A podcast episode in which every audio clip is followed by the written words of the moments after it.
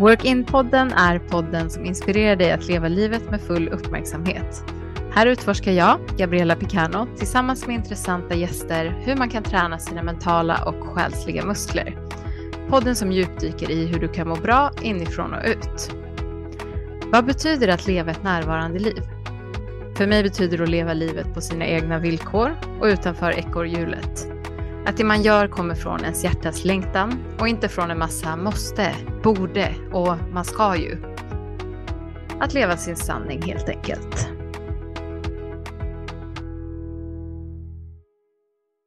Robin Hallsten är hälsoinspiratören som hjälper dig med både work-in och workout. Tack vare sina egna utmaningar har han gjort sitt intresse till sin karriär och han brinner för att hjälpa människor att må bra på djupet.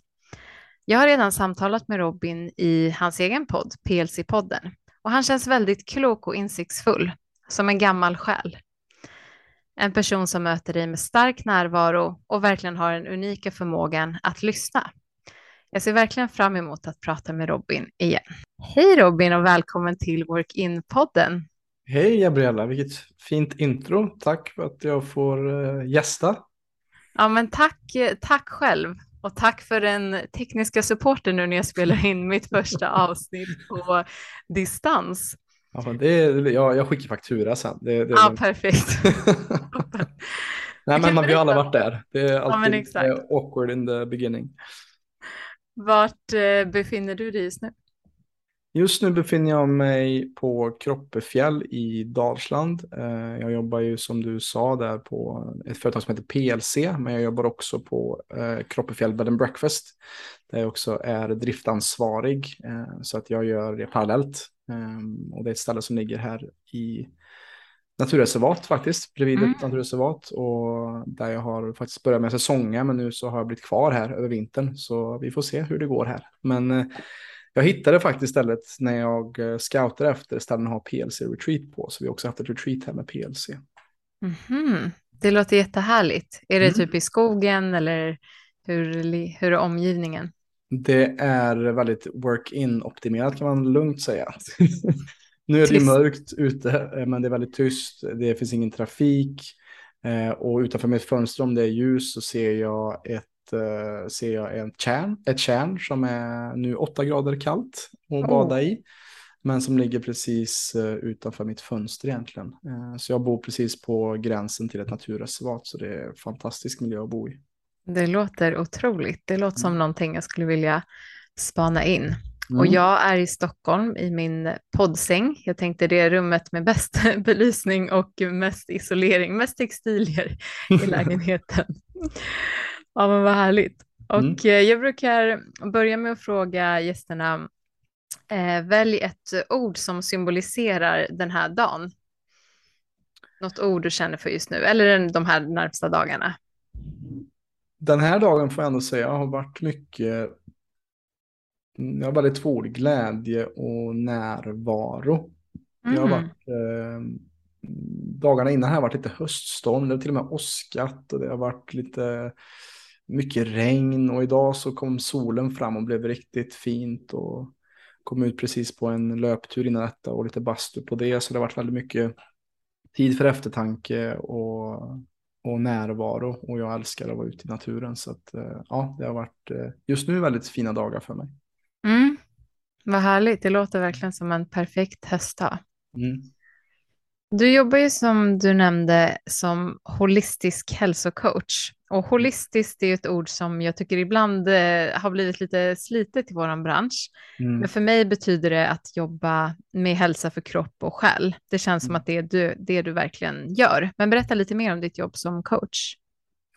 Ja, jag har sedan 2020 jobbat som holistisk hälsocoach då på företaget PLC som är baserat i Uddevalla, men vi jobbar med människor över hela Sverige och där är Jonas Eriksson grundare.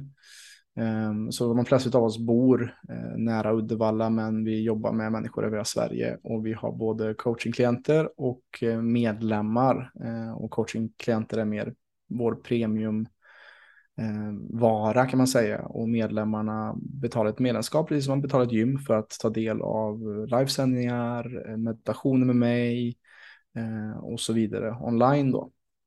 Så att eh, just nu så har vi väl ungefär 16-1700 medlemmar i hela Sverige då, eh, där vi jobbar med just hälsa från ett helhetsperspektiv. Jag skulle säga att vi är nog ganska unika i Sverige med att ha det online och att ha allting samlat på ett samma ställe. Man kanske har liksom ett gym där man tränar, man kanske har en kostrådgivare här och, och det är sällan man har allting på samma plats. Eh, men vi utgår ju från Paul Check, heter han som vi utgår mycket från vårt arbete. Där han jobbar ju enligt de sex grundprinciperna eh, kring helhetshälsa.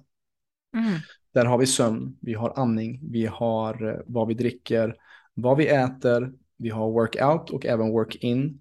Och så har vi tankesätt. Så det är sex delar då om man tar workout och work-in i samma del. Så att det är det vi jobbar utifrån. Och just ordet holistiskt kommer ju från också ordet hållos på grekiska som är just helhet. Och motsatsen är ju atomistiskt. Så att vi vill jobba mer med det holistiska vi ser hela människan, både mm. deras känslor, deras historia och deras fysik och vart de vill på väg i, i livet då helt enkelt. Och jobba med, vart, inte bara med att gå ner i vikt som många vill, kommer till oss också, men att vad vill du faktiskt åstadkomma i livet? Vad är din dröm? Mm. Eh, och det tycker jag också är mer holistiskt än att tänka bara på en sak. Jag vill gå ner i vikt eller jag vill eh, ja, Eh, göra någonting som är väldigt ytligt kanske. Mm. Ja, det låter väldigt eh, gediget och jag tänker skönt att, att ha allt på samma plats, för det kan ju vara så ibland att man, man kanske kommer till en eh, tränare eller coach eller vad det är för att man vill till exempel gå ner fem kilo i vikt. Men sen när man börjar se vad som ligger bakom så kanske det handlar om inte bara de där fem fysiska kilorna, det kan ju vara tankemönster eller vad som har lett en dit, det kan vara självkänsla, så det känns ju verkligen lyxigt att få allt det då tillsammans. Ja, och jag tror att precis som det som du är inne på där, att jag hör så många gånger i coachingsamtal som jag har med folk som har varit hos en PT som inte har sett hela dem och har samma eh, upplägg för varenda klient den personen har.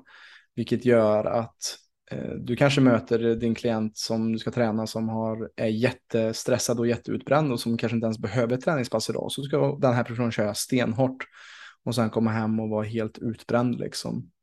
Mm. Och där är det viktigt att, att möta människor där de är och se helheten om vi behöver en, en rejäl bakgrund. Alltså alla våra första samtal vi har med våra coachingklienter så spenderar vi ungefär 90 minuter minst mm. för att få en grund. Och då har de fyllt i liksom åtta sidor med, med frågor innan samtalet. Så att vi går igenom ja, vad, vad de behöver. Och oftast gemene man som vi jobbar med, eller vi jobbar ju mest med faktiskt kvinnor, Eh, så brukar vi säga att du ska inte träna just nu.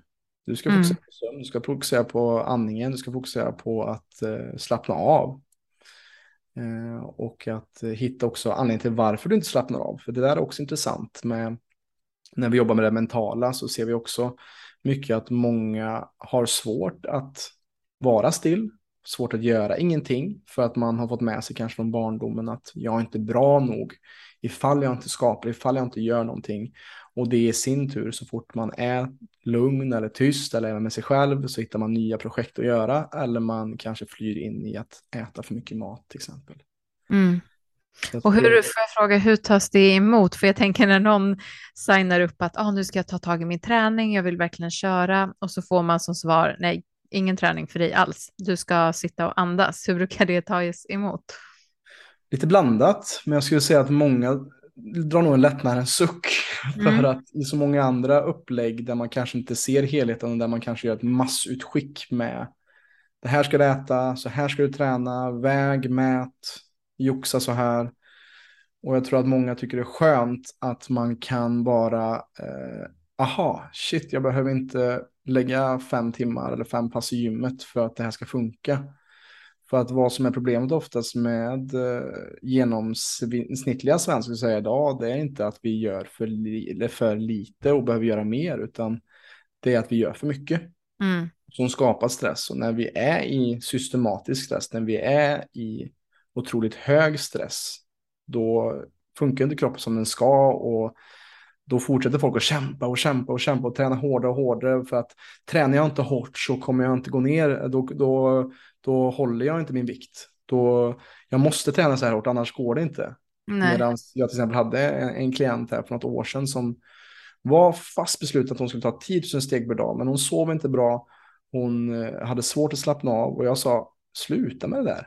Du behöver Mm. inte gå 10 000 steg per dag. Hon sa, jo men jag måste för att annars, så, så håll, annars kommer jag gå upp i vikt.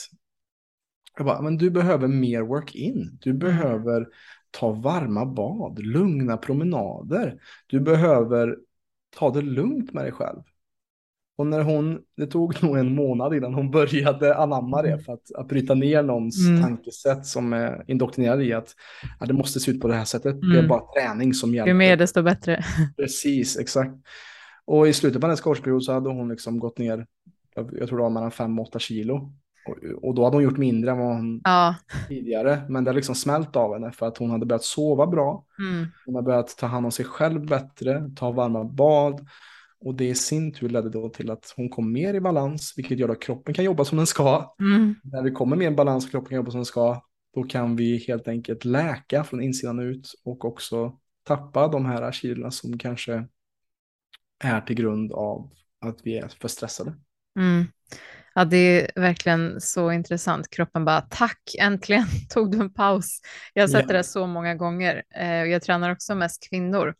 Och speciellt i klimakteriet när det redan ämnesomsättningen går ner och eh, det kan vara mycket stress för att man kanske har karriär, man har familj, barn som kanske ändå inte är jättestora, att de klarar sig helt själva och sen träningen på det och så behöver man förbränna så man kör jättemycket konditionsträning, väldigt intensivt och sen när man stannar upp och börjar ta det lugnare, det är då man går ner i vikt. Mm. Och det är synd när man hamnar i den där spiralen att äta för lite, alltså äta mer och vila mer och träna mindre kan ibland vara mer effektivt. Absolut. Men sen är vi inpräntade att det gärna ska vara liksom hårdare och mer hit och förbränning och sånt. Så det, det är verkligen viktigt att se till varje person. Och det tror jag kan vara en utmaning med online-träning. Vissa som kallar det personlig träning, om det är online, det kan det ju vara. Men jag tror att om man har ett färdigt upplägg som någon köper och man kanske bara har mejlat eller kanske pratat en gång, det är svårt Mm. att följa upp och se varför man inte får resultat. Men hur jobbar ni? Blir man coachad under tid? Går man liksom ett program eller hur lång tid är man med? Vi, vi vill ju liksom få människor som går med att inse att det här är ingen quick fix. Det här är, du signar upp och det är minst tre månader, vi kör tre eller sex månaders perioder kör vi, med de vi jobbar med. Och jag brukar säga det för de som, för många kommer in du vet och kör all in första veckan och bara och, och säger att "Ja, jag är, du vet jag är en sån här all in person och jag är, eh, ja jag vet alla är inte som jag och gör allting på en samma gång. Och bara, jo du är typ precis som 95% av alla andra. De vill göra allting på samma vecka. Mm. Och därför är det så viktigt att jag brukar säga det till klienter som brukar vara lite stressade över att ingenting har hänt på en eller två veckor. Eller det går så långsamt jämfört med om man gjort kanske en, en svältdiet där man gått ner två, tre kilo första veckan. Men de har inte något bra antagligen av det. Bara ätit bananer. Ja, men precis. Ät 30 bananer per dag. Nej, men, och vad som är grejen som jag brukar säga, det, det är efter dina tre eller sex månader, det är, inte, det är inte där resan är slut. Utan det är där din resa börjar. Du har tre eller sex månader på dig att boka samtal med oss varje vecka. Vi håller koll på det med veckorapporter. Men efter de här sex veckorna så tar vi av stödhjulen och då har du förhoppningsvis lärt dig tillräckligt på din resa och har tillräckligt med kött på benen för att kunna klara dig själv. Eh, och då har vi också en återkopplingsperiod på sex månader också där vi checkar in med mail då lite grann. Wow. Och det är väl det som är grejen att folk tänker inte på att det kanske har varit en obalans i din kropp som du jobbat upp eller övervikt som du jobbat upp i 5, 10, 15, 20, 30 år. Och så tror man att man ska gå ner allt på en månad eller att Mm. man ska komma igång och många bara, "Ah, jag gick bara ner två hektar den här veckan. Bara, Perfekt, det är ungefär Jättemycket. ett kilo i veckan eller ett kilo i månaden och fortsätter du och gör det här Mm. hållbart. Och, och känns det hållbart, mår det bra? Ja, men det gör jag faktiskt. Ja, men fortsätt då och lita på processen. Varför tror du att många har så bråttom? Vi lever ju i, det har aldrig snurrat så här fort tidigare i samhället. Vi lever i en samtid där vi skapar fler och fler saker som ska underlätta och ge oss mer tid, men ändå har vi aldrig varit mer stressade i våra liv. Eh, Och vi lever också i en ganska fake social media-värld där vi ser folk som lyckas jämt. Eller Mm. vi ser bara det positiva. Och vi får oftast bara se det här lilla procenten när vi har lyckats med någonting och inte den här hårda vägen när man kanske är på botten, och man gråter, när man är förtvivlad. Eh, och det tror jag har lett till en kultur av att vi vill ha allting serverat på ett fat. Eh, vi har typ Tinder, vi har Uber, vi har Uber Eat. Alltså du, du har så mycket idag som underlättar och som ger oss, eh, ja men tar genvägar. Men oftast vad vi märker är att de som kommer till oss har tagit så många genvägar att det finns inga genvägar att ta längre. För att de, de genvägarna har bara blivit ännu, ja, det har blivit senvägar i det långa loppet då. Eh, mm. Man inte hedrar grundprincipen i att sova åtta timmar, att dricka två liter vatten per dag, att tänka på andningen och hedra balansen mellan vila och aktivitet till exempel. Mm. Ja, det håller jag med om, det här att allting finns ett klick bort. Det kan jag märka på mig själv också, att ens tålamod blir ju inte bättre med åren, utan tvärtom Nej. vilken träning det är att, förutom om man tänker vad man kan göra fysiskt och mentalt och så, alltså med kroppen, men vilken träning på bara att ha mer tålamod, att saker inte alltid måste gå jättefort. Hur många blir irriterade att någon råkar stå till vänster i rulltrappan eller mm. någon går framför dig för långsamt. Där kan det vara så här, okej, okay, men det kanske, du kanske ska lite reflektera tillbaka över över dig själv varför det gör dig så irriterad att någon skulle gå lite långsammare om du har så få marginaler. Precis. Men det är också som du sa, ibland har man byggt upp kanske en övervikt eller en eh, smärta, snedbelastning i kroppen under 20, 25, 30 år, men den ska gärna gå bort på två veckor. Exakt. Det är också, ja, det, det är intressant allt det här quick fixes, var det kommer ifrån. Mm. Vad tror du om man, ehm, när du, du har ju sett många människors resor då, tänker jag. Mm. Vad tror du är en, en framgångsfaktor för både för den fysiska hälsan och för den mentala hälsan? Alltså om man säger så här, det kanske är svårt att generalisera, men vilka är det som lyckas med sina livsstilsförändringar? Om vi börjar igen med de som inte lyckas hos oss, så är det oftast de som har en så stark programmering eller indoktrinering i att det måste se ut på ett visst sätt. Eller vad då? ska jag äta, äta mer? Jag har ju legat på kaloriunderskott. Det är ju det jag har fått höra. Och jag vet, jag hade någon person här för något år sedan som var helt omöjlig att, att coacha på det sättet för att hon vred och vände på allting och ja, men jag måste gå det här, jag måste träna hårt och jag och stångades liksom blodig. Och vad jag ser, de som får resultat är de som är de har varit i alla instanser i samhället nästan och bett om hjälp och nu är de, nu är de kanske på sista instansen innan de, bara, de ger upp och de bara mm. hjälp mig, säg vad jag ska göra, jag följer. Och det är inte så att vi alltid, alltså att, att vi har alla svaren, det har vi verkligen inte. Men uh, man att ha folk som är ödmjuka, att ta in ny information och att vara ödmjuk inför att jag kanske haft fel med det jag gjort tidigare och det jag prövat tidigare. Som är öppna att lära sig, som är redo att skriva ner och anteckna, som är engagerade och som också är investerade med sin tid. Att mm. verkligen att de lägger, eh, att de inser att jag tror också att många som kommer till oss som, ja men hälsan är, ja men den är helt okej. Okay.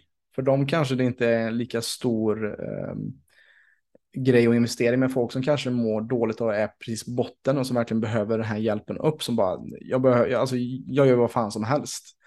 Alltså det är en annan motivation i en sån person också. Mm. Men, men, det handlar om, eh, som vi ser, att eh, börjar man slarva med att fylla i våra veckorapporter, börjar man slarva med att inte boka in samtal och hålla sig själv ansvarig för sin resa så kan vi bara möta dem halvvägs. Mm. Eh, vi, jag kan inte förändra en enda människa eh, och inte du heller. Men vad vi kan göra är att vi kan ge underlag, vi kan ge stöd, stöttning i form av samtal och feedback. Men personen som vi jobbar med måste alltid möta halvvägs och vara öppen för att ta emot oss. Mm. Ja, det är fint det där med att hålla sig själv ansvarig och samtidigt, alltså man kan ju ha en, en coach eller en tränare för att man behöver någon som hjälper att hålla en ansvarig så man svarar upp till någon eller vad man ska säga. Att ja, men mm. antingen är det en veckorapport eller så är det någon man går till för att man vet att träningen eller det man gör blir av. Men eh, jag håller med dig i det här att, att ta ansvar för sig själv, att inte, mm, att inte släppa sig själv, att inte ge upp på sig själv. Mm. För att det, mm, det går så mycket djupare än, ja men jag orkade inte gå till gymmet idag eller jag orkade inte äta eh, någonting nyttigt. Det är klart att det kan gå framåt och det kan gå bakåt. Ingen lever perfekt hela tiden, men just att eh, jag tror att det ligger mycket kanske i ens egna värde, att tycka att man förtjänar det så pass mycket. För det, det man kan se med många, det tror jag du kan se också, om man säger de här som kanske är nära utmattning eller stressade och, och vill, som du sa, få in så mycket saker i livet, så har de väldigt ofta satt många andra personer först och tar ansvar för många andra, tar hand om många andra, men kanske inte tar hand om sig själva på samma sätt. Mm, exakt. Ja, men det, det, är någonting som jag återkommer till mycket i, eh, och jag tror det är väldigt vanligt bland framförallt kvinnor som är mödrar och tar mycket ansvar i hemmet och på jobbet och ska göra allting, liksom vara superkvinnan. Och någonting som Paul Check säger i, i hur han lär ut är en cirkel av tre. Att jag är i mitten, vi är i mittemellan och sen alla är längst ut. Mm. Och vad du är inne på där är att det är de personerna vi jobbar mycket med. De som har tatt, varit ute i cirkel två eller tre och inte i mm. cirkel ett först och främst. För att om inte du är i balans, om inte du tar hand om dig själv först, om du inte sätter på dig själv syremasken först själv när, när planen störtar så kommer du att någon gång kuva under. Mm. Och det ser vi gång efter annan, folk som har offrat för mycket av sin tid och energi Eh, och kanske också gjort det för att man har eh, duktig flicka-syndromet till exempel, eller duktig pojke-syndromet. Att man har blivit, eh, fått med sig det från barnsben, att jag är inte värd någonting om jag inte ger till andra till exempel. Och vem är jag att ta tid till mig själv? Och, och, och bara att sitta i tystnad eller ta en bastu själv, det finns inte på kartan. Att det är eh, viktigt att vi fyller vår egen kopp först innan vi börjar att hjälpa våra nära och kära och sen också alla i den här cirkeln och det är liksom världen eller samhället. Så innan vi kan göra det jobbet så måste vi först se vad är det som jag mår bra av? Vad är det som får mig att känna mig balanserad och i harmoni först och främst. Mm. Varför tror du att det är flest kvinnor som hamnar där i stressen, i utmattningen Eh, jag har inte statistik själv på liksom hur många män som hamnar där också, men jag, jag, tror att det ligger mer i en kvinnas natur att ha det här. Alltså vi ser också som Sverige som är ändå ett jämställt land, att det ändå är en fördelning på att kvinnor väljer till exempel vårdyrken eller vårdande yrken, medan män kanske jobbar mer i tekniska eller byggbranschen och så vidare. Mm. Eh, och det finns en vårdande natur i kvinnan, eh, tror jag. Eh, det, det, tror jag i alla fall.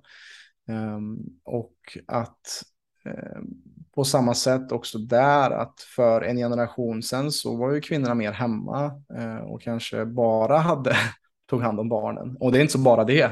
Men mm. idag så tror jag också kanske, jag vet inte hur det är i, i genomsnittlig familj, men jag, jag antar, gro, en, ett grovt antagande här tror jag att jag tror att kvinnan tar oftast mer eh, ansvar i hemmet eh, mm. för, för, eh, för barnen eh, också förmodligen.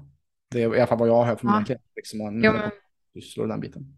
Jag håller med, det är min, eh, jag delar den upplevelsen och det är också min, min helt ovetenskapliga empiriska studie från alla jag har jobbat med, men att eh, precis den här känslan av ansvar som kan ja. skapa, alltså jobbet kanske fördelas jämnt, men det är mer en känsla av ansvar att nej, men, jag måste ställa in eh, träningen eller för att barnen är det här och det är alltid man vet att okej, okay, men jag måste lösa det här för det är mitt, mm. det är mitt ansvar.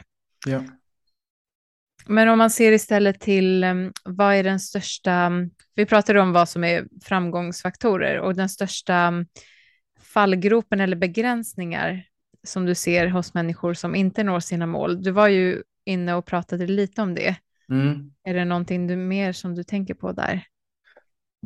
Jag tänker eh, också på eh, när man har för ett ytligt mål. eh, Tony Robbins som är en av de största liksom, eh, självhjälpsgurorna som finns på planeten. Han har en väldigt bra övning eh, som han eh, har med i någon av sina kurser, kanske alla, jag vet inte. Men den heter Seven Layers Deep eller Sju lager djupt. Att man frågar sig själv varför. Mm. Vad är ditt mål? Att gå ner i vikt, varför? Mm. Eh, och många har nog inte ens frågat sig själv varför. Utan det är för att man det förväntas eller ideal eller vad det kan vara. Och så om vi går djupare och djupare till varför vill vi gå ner i vikt? Eller varför vill vi åstadkomma detta? Och kommer djupare in i det så tror jag att vi kommer hitta en starkare motivation och ju starkare varför vi har desto större är chansen att vi lyckas.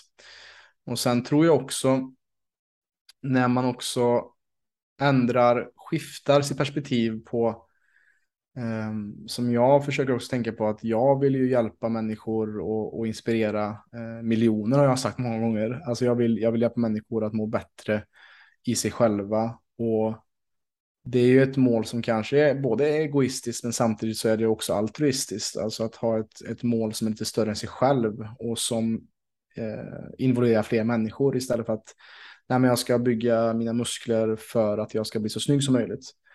Alltså när vi har mål som jag ser kanske som servar andra, som har ett högre syfte, så tror jag också det är lättare att nå det målet.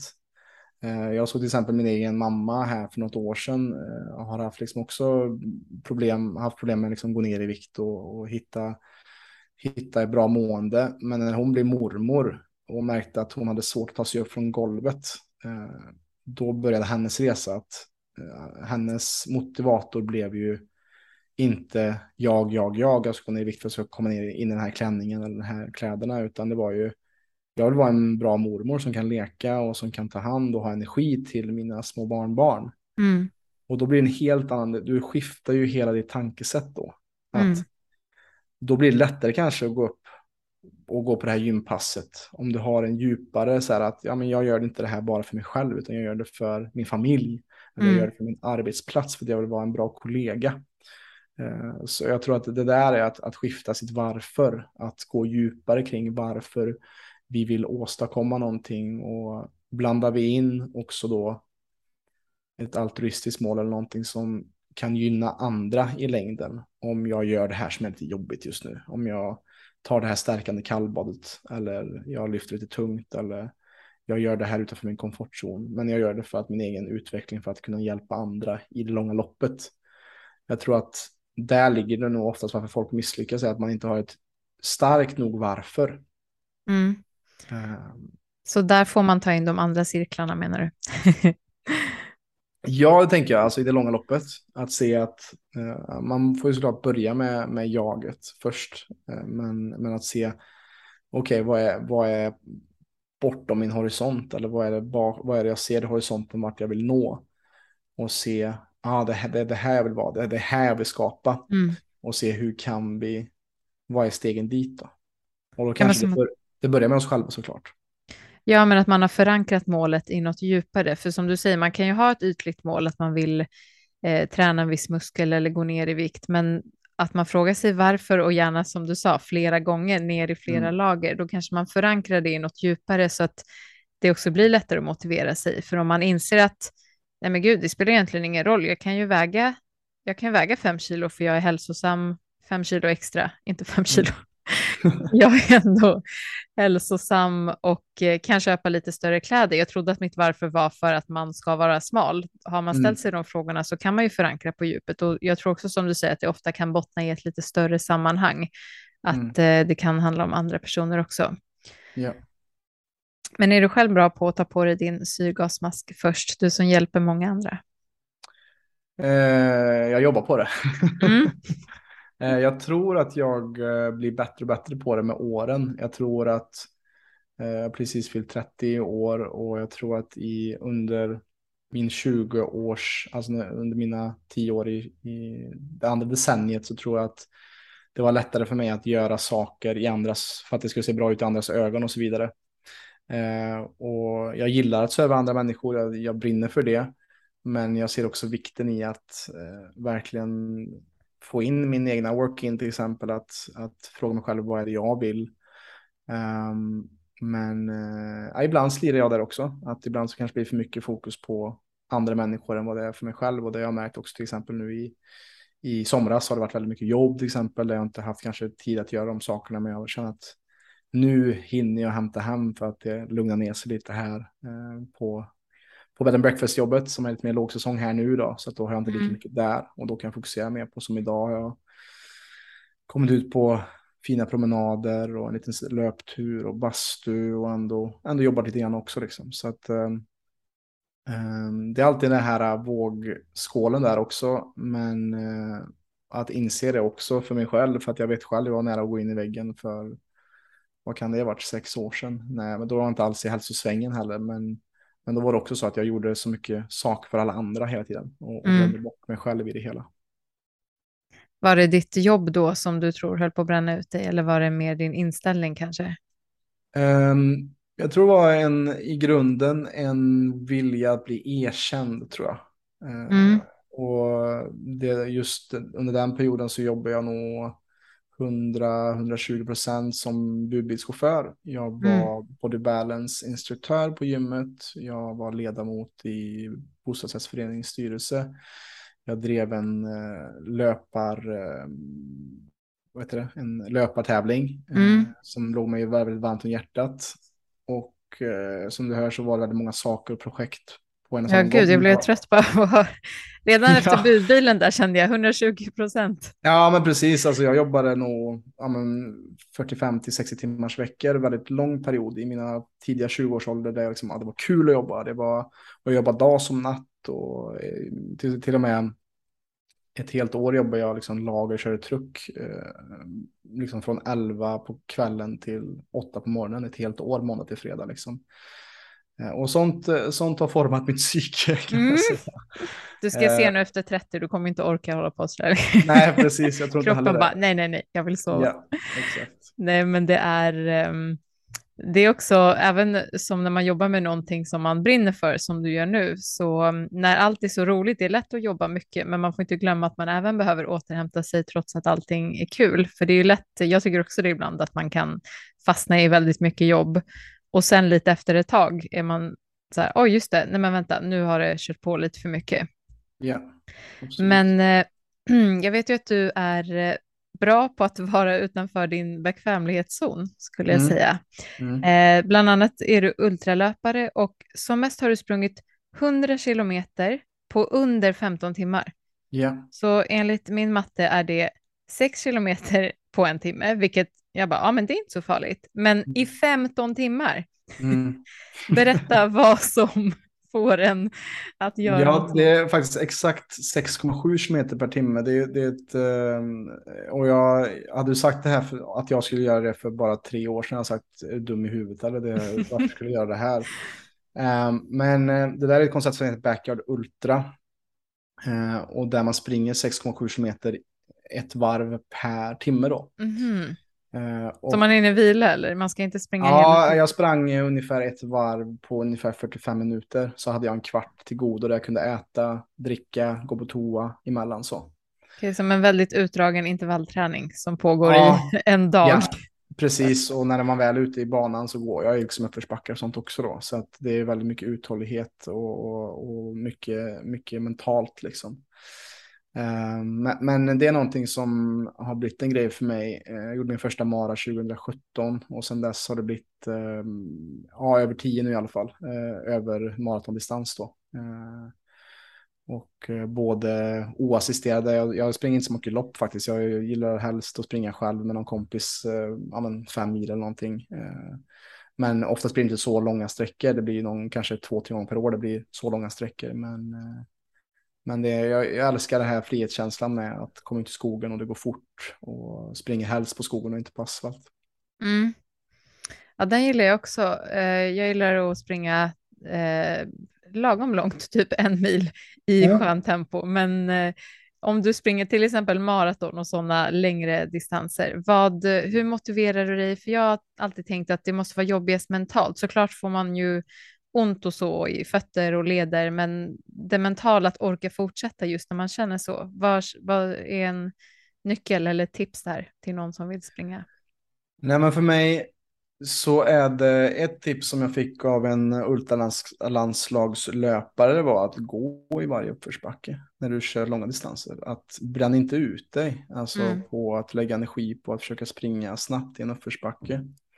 Eh, och jag älskar löpning på det sättet att det är så enkelt. Alltså jag kan bara snurra, snurra på mig skorna här och se ut i ett naturreservat och så är jag på träningsanläggningen direkt liksom, kan man säga. Mm. Eh, och när det kommer till ultralöpning så är det en sån fin liknelse att jag ser att livet är som ett enda stort ultralopp.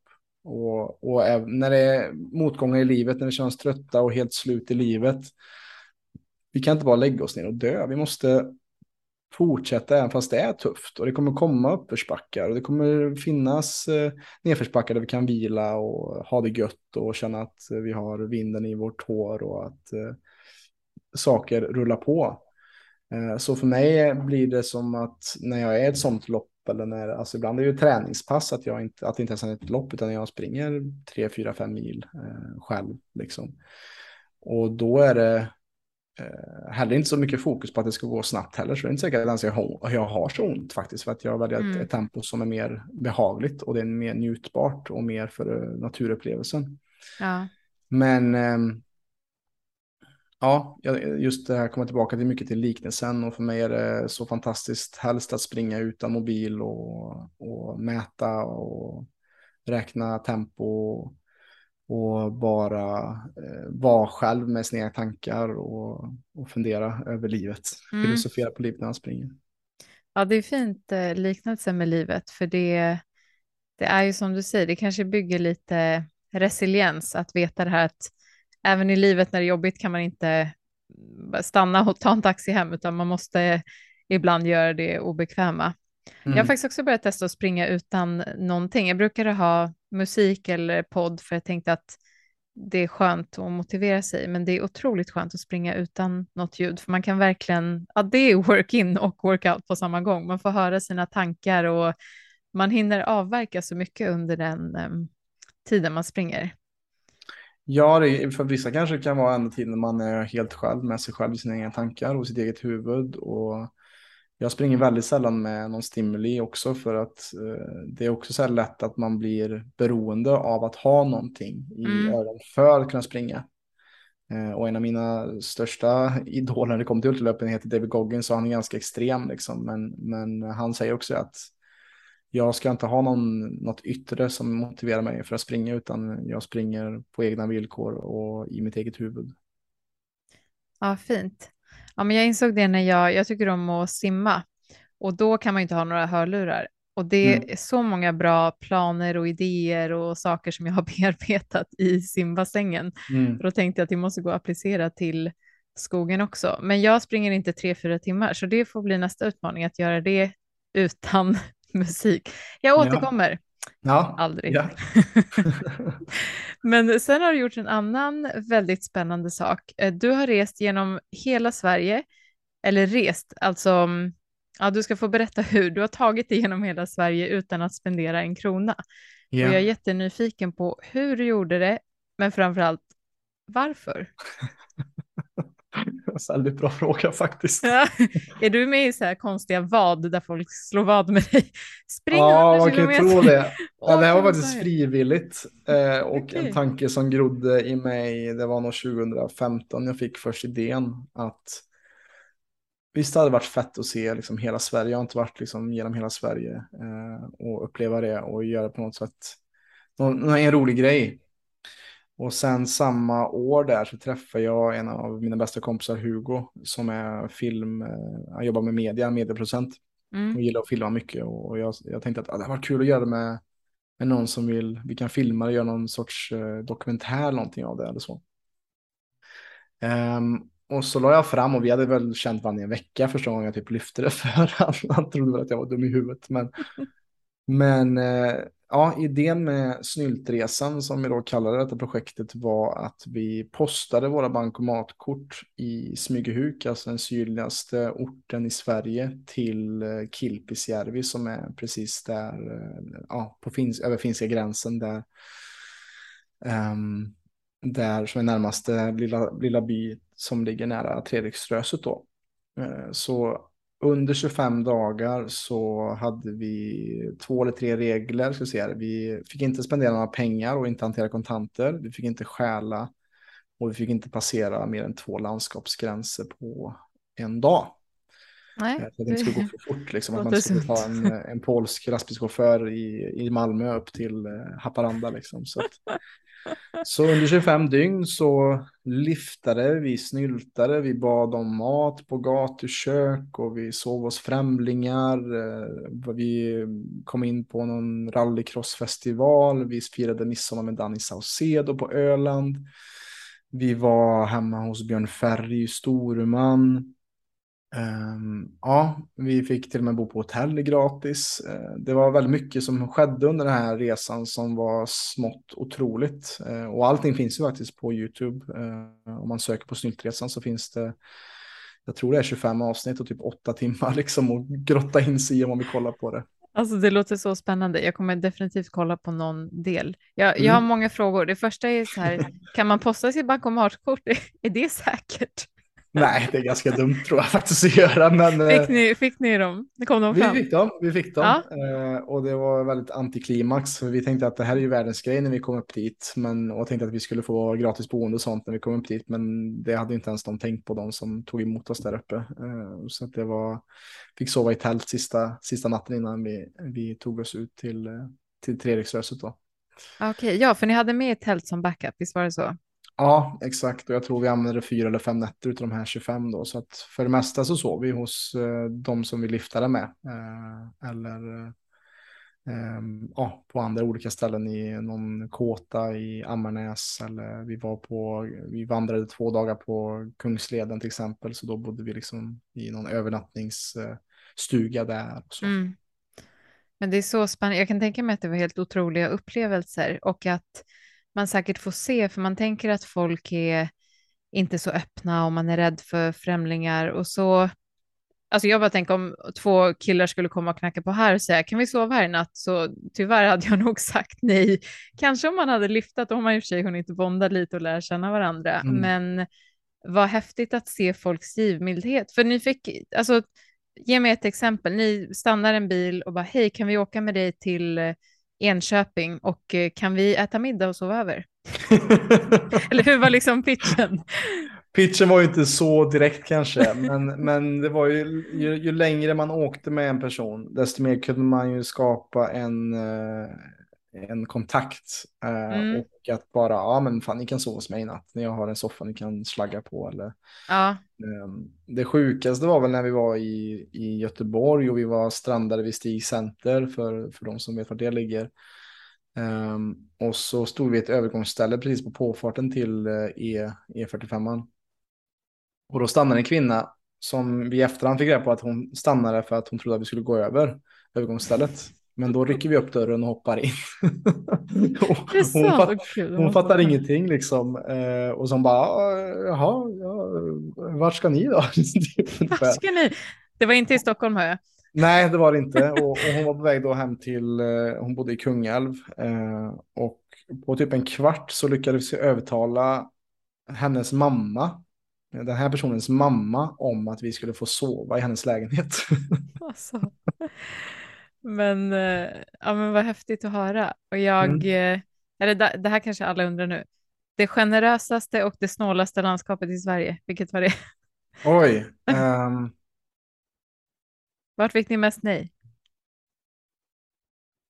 Det där, det där tror jag inte har med landskap att göra, utan jag tror det mer, alltså, vad vi märkte var att ju mer trafikerad en väg var, desto mer mindre ansvar tror jag gemene man känner för att plocka upp. Eller då tror också kanske folk att det är vägpiraterna. Det liksom. Ju, ju mm. mer man kommer ut på glesbygden och det är färre bilar, desto lättare är det att folk stannar i regel. Ja, men det kan jag tänka mig. Och jag märkte, vi märkte att eh, vi hade en, eh, en, en tant som var pensionerad som var fantastisk, som hette Ankan och hon bjöd in oss som att vi var hennes barn uppe i, i Storuman. Härligt.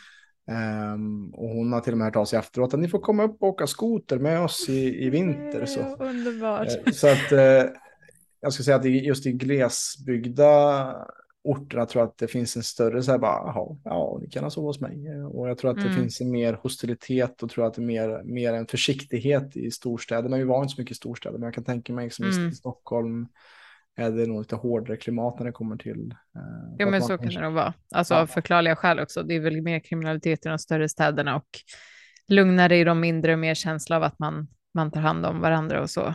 Och sen kan jag Absolut. tänka mig, har man liksom pratat med lite, hört om projektet, så är det säkert många som tycker, ja ah, men gud vad kul, vad spännande. Så, ja men eh, gud vad, vad häftigt. Mm. Och ehm, vad var den största mm, behållningen eller insikten av resan? Den största insikten var väl just att har man en, en stark nog intention och är beredd på att göra bort sig och få massa nej och känna sig lite eh, obekväm så kan man ta sig igenom väldigt mycket eh, Mm. obekvämheter. Alltså när man vet att man har, vi, vi visste att vi ska göra detta. Vi, vi hade nog inte ens en tanke på att ge upp. Ehm, så att, och det var därför vi postade bankmakot det första vi gjorde för att just att bränna bron Mm. Eh, eller bränna båten.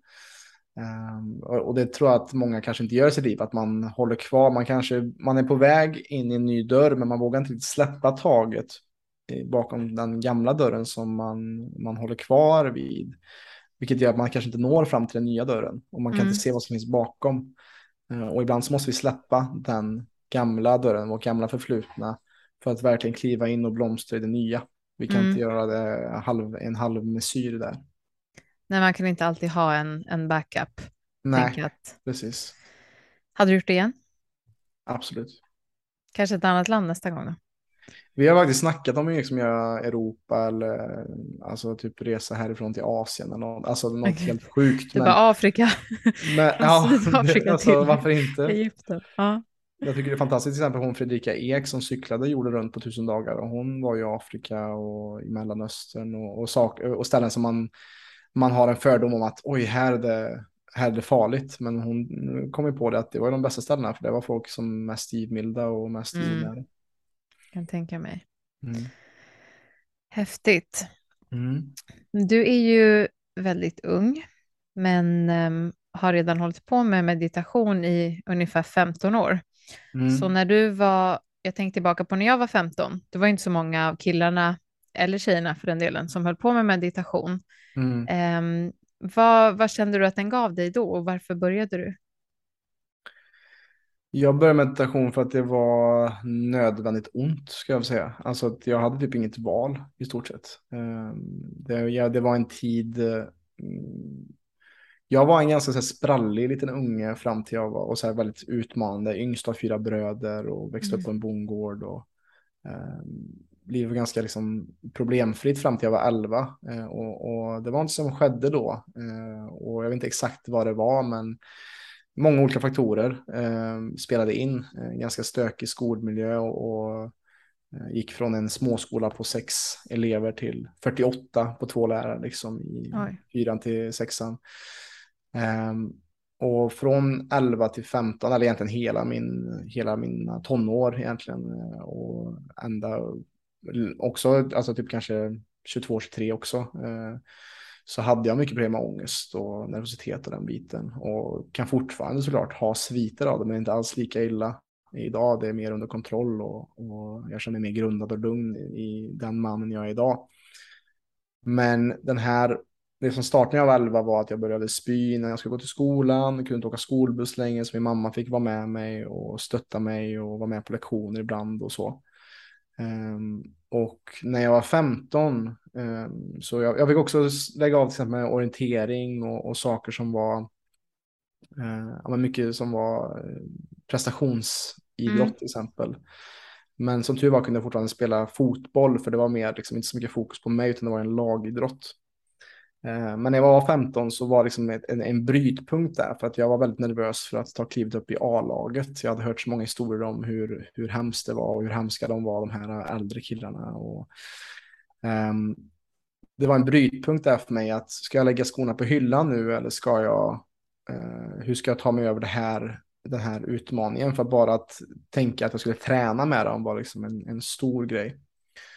Och min mamma hittade då en, eh, en coach som jag fått reda på i efterhand Jag hade gått kurs med Lars-Erik Unestål då, eh, kring målbildsträning kan man säga.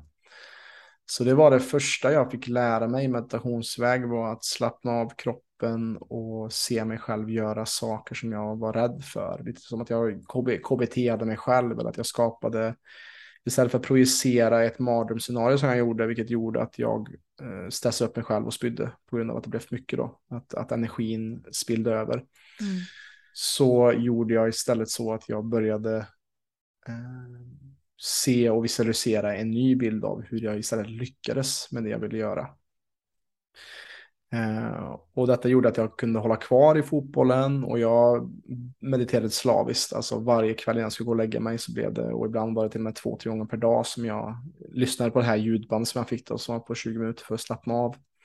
Så för mig var det ju liksom, det var ju min introduktion till work-in och varför eh, det finns ett ganska jag skulle säga att det finns ett ganska stort djup i att jag kan möta andra människor i det, i mm. andra människors stress och, och prestationsångest och sånt idag för att jag själv har gått igenom det. Att de bästa lärarna är de som har gått igenom det själv och kan komma ut på andra sidan. Um, så det, det, när jag började meditera så var det inte så att ångesten och nervositeten försvann. Absolut inte. Jag fick verkligen jobba hårt med det. Och min mamma var så här jätteimponerad att, att jag gjorde så mycket. Att mm. jag verkligen tog det till mig och bara disciplin. körde. Ja, det var mycket disciplin kan jag säga. För att jag hade en sån stark dröm då. Jag hade ett väldigt starkt varför då. Jag ville bli fotbollsproffs i Chelsea mm. FC. Det var min så dröm då. Eh, för sen gick jag också fotbollsgymnasium och, och, och den biten. Men eh, sen kom alkohol in i bilden och lite skador och även kvinnor. Så att det blev, ja, de det blev liksom annat fokus liksom, i slutet på mina tonår. Eh, som också är en historia att säga att, att även fast jag hade meditationen så kom den och gick lite mera eh, när jag var kanske 18, 19, 20. Eh, och det var också mycket, dämpade mycket ångest med hjälp av alkohol till exempel. Eh, mm. Eller, eh, eller flyktiga romanser till exempel. Mm. Men eh, vad häftigt att du tog dig upp från det när du var så pass ung ändå, alltså att du hade den disciplinen. Som du säger, du hade ett starkt varför, ett tydligt mål.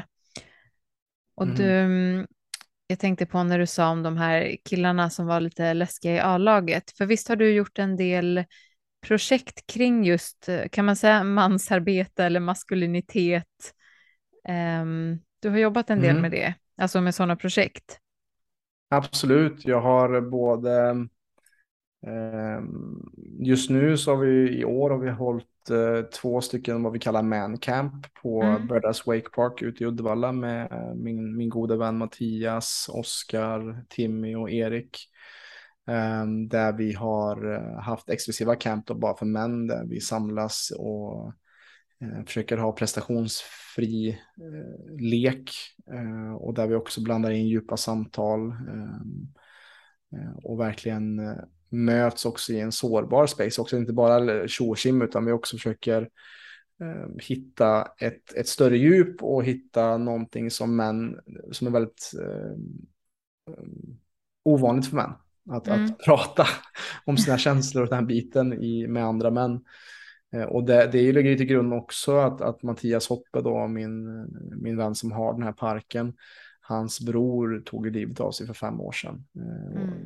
Så att mycket har vi, känns som att vi gör det mycket för honom, eller att, att han hade behövt det som vi skapar. Eh, och, och just mansarbete är något som legat mig väldigt varmt om hjärtat i många år och jag har försökt hålla manscirklar och sånt i min hemstad Vänersborg och det gick inte så jättebra. Eh, och hållit, höll lite manscirklar när jag bodde på Ängsbacka kursgård också. Eh, där det fanns mer, eh, ja, där, där, där gick det att hålla lite mer så. Men, mm. Och det finns någonting i mig, även fast jag just i nuläget coachar endast egentligen, ja någon enstaka man har vi, men 95 procent ska jag säga är väl kvinnor som vi coachar, medelålders kvinnor. Men det finns också en, en hungrande eh, ja, någonting jag brinner för är just män. För att jag ser själv att jag, när jag växte upp så har det också funnits ett, ett, ett gap, ett hål för männen i samhället, att många män idag är väldigt vilsna eh, och behöver ledsagare och guider. Eh, och jag har frenetiskt letat efter det under hela min uppväxt egentligen eh, och hittat mycket bra. Och som tur var blev ju YouTube en grej liksom ungefär när jag växte upp också. Eller när man var i sena tonåren och, och den biten. Mm. Eh, så att där har jag ju lärt mig väldigt mycket. Men jag ser också att, att många män idag, att, att mannen är väldigt bortglömd i dagens samhälle. Eh, att många tänker inte på hur dåligt många män mår. Eh, och att många kan säga att men Robin, du är en ung privilegierad man. Ja, men det är också män som tar livet av sig mest. Och mm.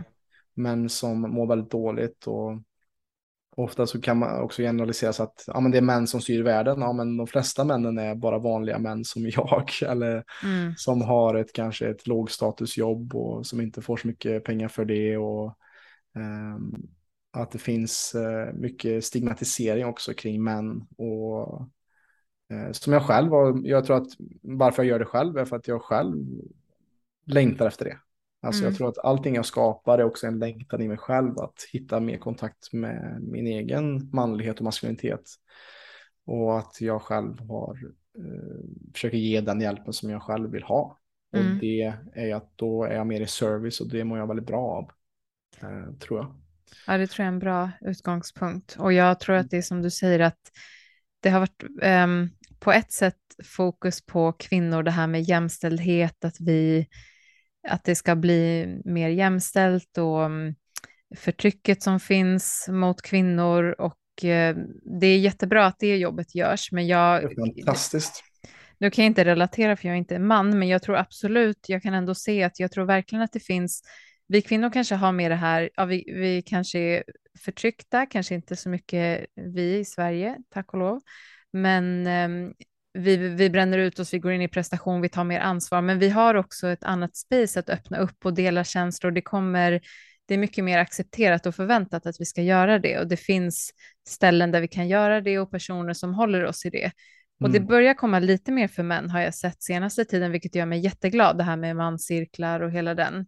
Men um, jag får också, eller jag får känslan av att män ibland kan känna att de måste vara lite macho, att där man där man liksom delar eh, erfarenheter och så. Det kan vara i omklädningsrummet eller det är ofta över alkohol och det ska vara lite tufft och en viss jargong. Men sen finns det kanske många som längtar efter det här lite mjukare och få vara egentligen sig själv. Vad tror du är anledningen till att fler, att det här blir mer populärt eller att fler behöver det här? Eh, det vet jag inte eh, faktiskt, men en, en, en, jag tänkte bara säga det, flika in där, för att hur ofta ser vi två män gå och ta liksom, och snacka skit på, på Starbucks eller liksom. alltså, alltså det är oftast, män umgås också oftast i större grupper. Mm. Och till exempel som du säger att det är kanske fotboll eller det är alkohol som är fokuset. Och mm. det finns inte riktigt tid för det här eh, djupet. Um, och ja, men jag tror att det är viktigt och någonting som är viktigt för hela samhället. För att någonting som är mest farligt för ett samhälle det är unga män som inte har en tydlig riktning och som inte har en förebild. För att vad som oftast sker då är att då skapas gäng med omogna män som utmanar varandra på dumdristiga saker och det kan komma in alkohol och droger in i bilden. Mm. Och jag tror att det behövs eh, mer äldre män, alltså män som är mycket äldre än mig som som kan visa vägen för unga män. För att också den här uh, unga maskulina energin är också någonting som är väldigt, uh, väldigt potent. Som mm. kan både skapa liv men den kan också förstöra liv. Uh, alltså, så att jag tror att det är viktigt och, och jag hoppas att det är så som du säger, att, att det finns en, en längtan från fler män att hitta ett sammanhang där man kan känna sig trygg i, att höra av sig till någon när det är tufft. För att det är mm. ju så att många män har inte, som upp, uppger det i enkäter, att de har ingen att höra av sig till om det skulle krisa sig. De vet inte vad de ska ringa. Nej, och just att få gå in på djupet, men också få vara sårbar, få gråta. Det mm. känns som det inte är så alls accepterat som det är för oss kvinnor. Har Nej. du någon manlig förebild? Du kanske har många, eh, men... Ja, jag har haft många under min, min resa och det har skiftat lite. Eh, men Paul Check är ju en fantastisk och jag tycker också Aubrey Marcus till exempel också. Mm. Eh, Joe Rogan har varit en jättestor, alltså för mig att jag poddar själv också och älskar hans podd och hans sätt att lyssna och han är också liksom en en man som håller på med MMA, och, men han har ett otroligt, liksom, en otrolig kärlek och djup och, och ett, eh, också sårbarhet i den han är och mm. också en självdistans. Um, man kan sen, ha både och. ja, man kan vara både och, och och jag tror att ju hårdare du är desto också mjukare kan det vara också. Alltså, mm. Att eh, till exempel som det är med till exempel kampsport, att du vet att du kan ta livet av någon. och det är på någonting som gör att du också blir tryggare i dig själv, att slappna av kanske också. Mm. Eh, tror jag. Mm, så det finns många män som jag aldrig har träffat eh, som, som har eh, varit eh, ledsagare på min väg som gjort mig till en bättre människa. Mm. Vad fint. Mm. Det finns mycket spännande att prata om. Mm. Eh, jag vill ta upp en sak till. Mm. Eh, det, mm, många upplever att det har varit eh, kollektivt stora utmaningar de senaste åren. Mm. Jag vet inte om du noterade, det var en pandemi. det var bara ett par år. ja. Eh, det händer lite saker, eh, mycket rädsla, oro, stress jag kan känna att många pratar om att det är kämpigt nu och det är mm. mörkt och eh, det är mycket rädsla och att det har varit så under lång tid. Eh, känner du att du kan bli påverkad av andra människors energi?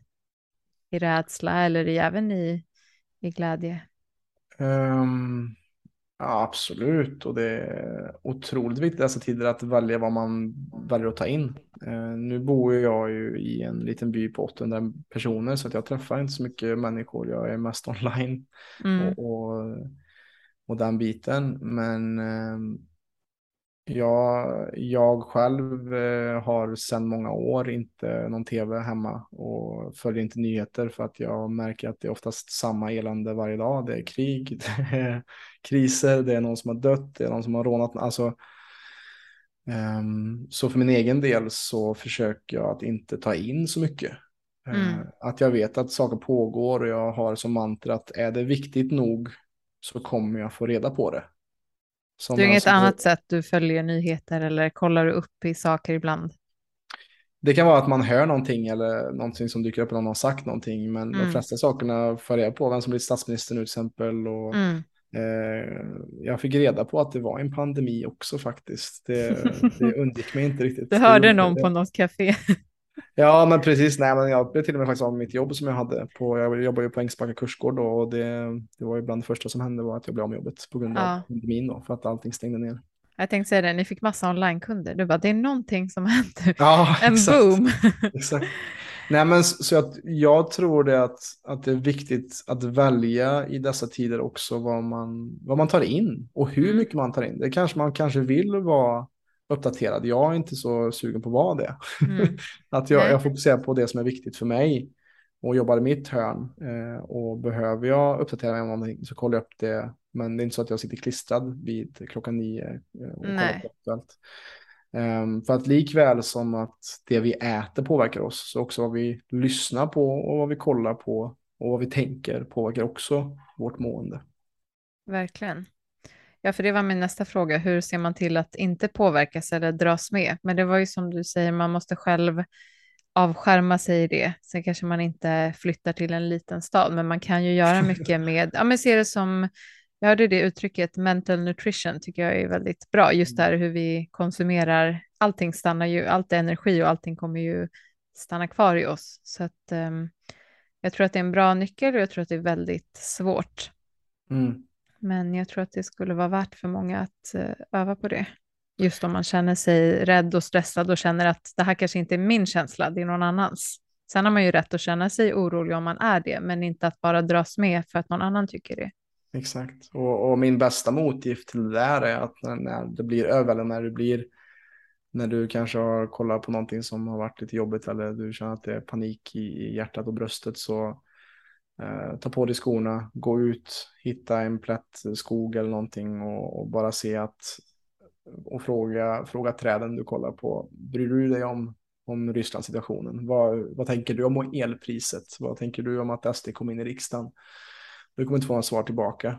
Eh, och att, att naturen fortsätter som vanligt eh, medan vi människor irrar runt i våra ekorrhjul och i vår egen stress. Eh, och, eh, och folk kanske tänker att jag är en idiot som inte kollar på nyheterna eller tar in den sortens information. Men, men det, det väljer jag i alla fall att eh, jag får höra det nog på andra håll ändå från mm. vänner och, och, och, andra sociala medier också. Där jag kan eh, lätt komma in i en dålig ovana att scrolla för mycket på reels eller andras flöden.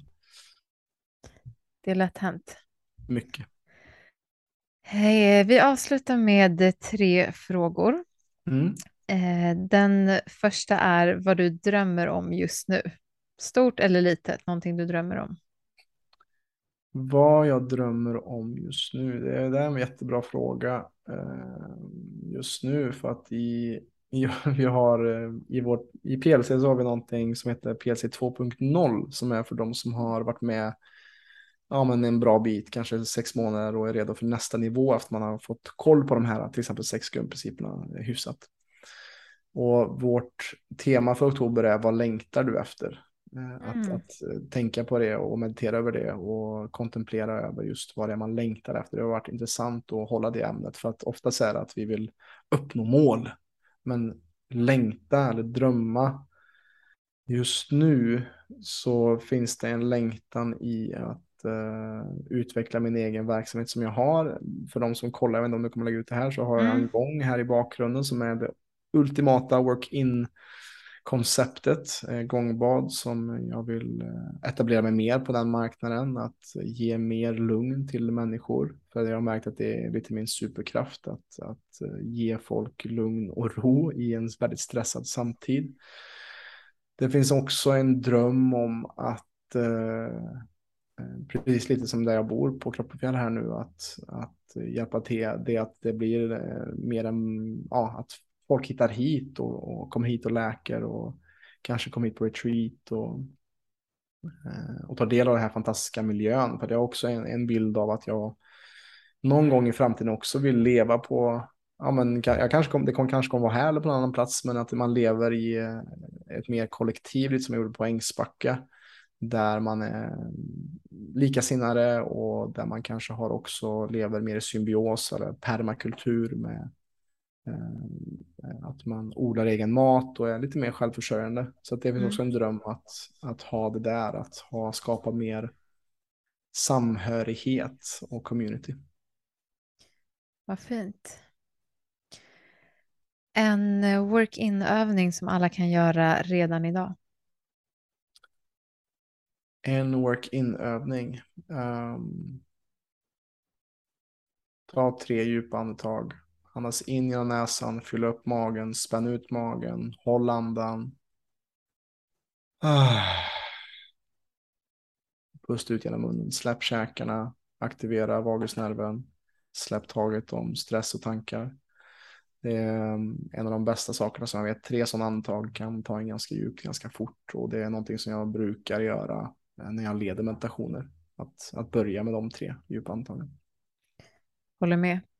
Det kan skifta mycket. Och sist men inte minst ett mer långsiktigt tips för hälsa. Mer långsiktigt tid, äh, långsiktigt tips för hälsa. Um, om, vi, om vi tänker till work-in så skulle jag säga någonting som jag har tänkt på mycket är att etablera en bra relation med tystnad. Mm. Jätteintressant. Att, eh, och vad jag menar med det är att i tystnaden, det finns lite olika banor man kan gå in på det här, men att tänka att i tystnaden så kan vi lyssna på vad själen viskar till oss, liksom vad vår intuition säger. Vi kan komma mer till sans och reson och vi kan komma mer till inre frid. Och när vi är i inre frid så skapar vi också mer frid i våra relationer och då blir det också den här cirkeleffekten att skapar jag frid i mig själv så skapas det i det yttre och yttre och yttre. Um, och jag tror att vi lever i en värld som är så överstimulerad just nu där vi behöver verkligen sakta ner, ta det lugnt och ge mer tid för tystnad, kontemplation och att i tystnad också ifrågasätta de mönstren som driver oss. Om du har svårt att vara tyst, om du har svårt att sitta still, varför? Jättebra. Det får avrunda för nu. Tack så jättemycket att du ville vara med. Tack jag kommer själv, lägga, Tack. Jag kommer lägga ut i avsnittet för alla som är nyfikna på att komma och hälsa på dig och de mm. 800 invånarna eller vill följa dig på något annat sätt. Så mm. tack att ni lyssnar. Vi hörs nästa vecka.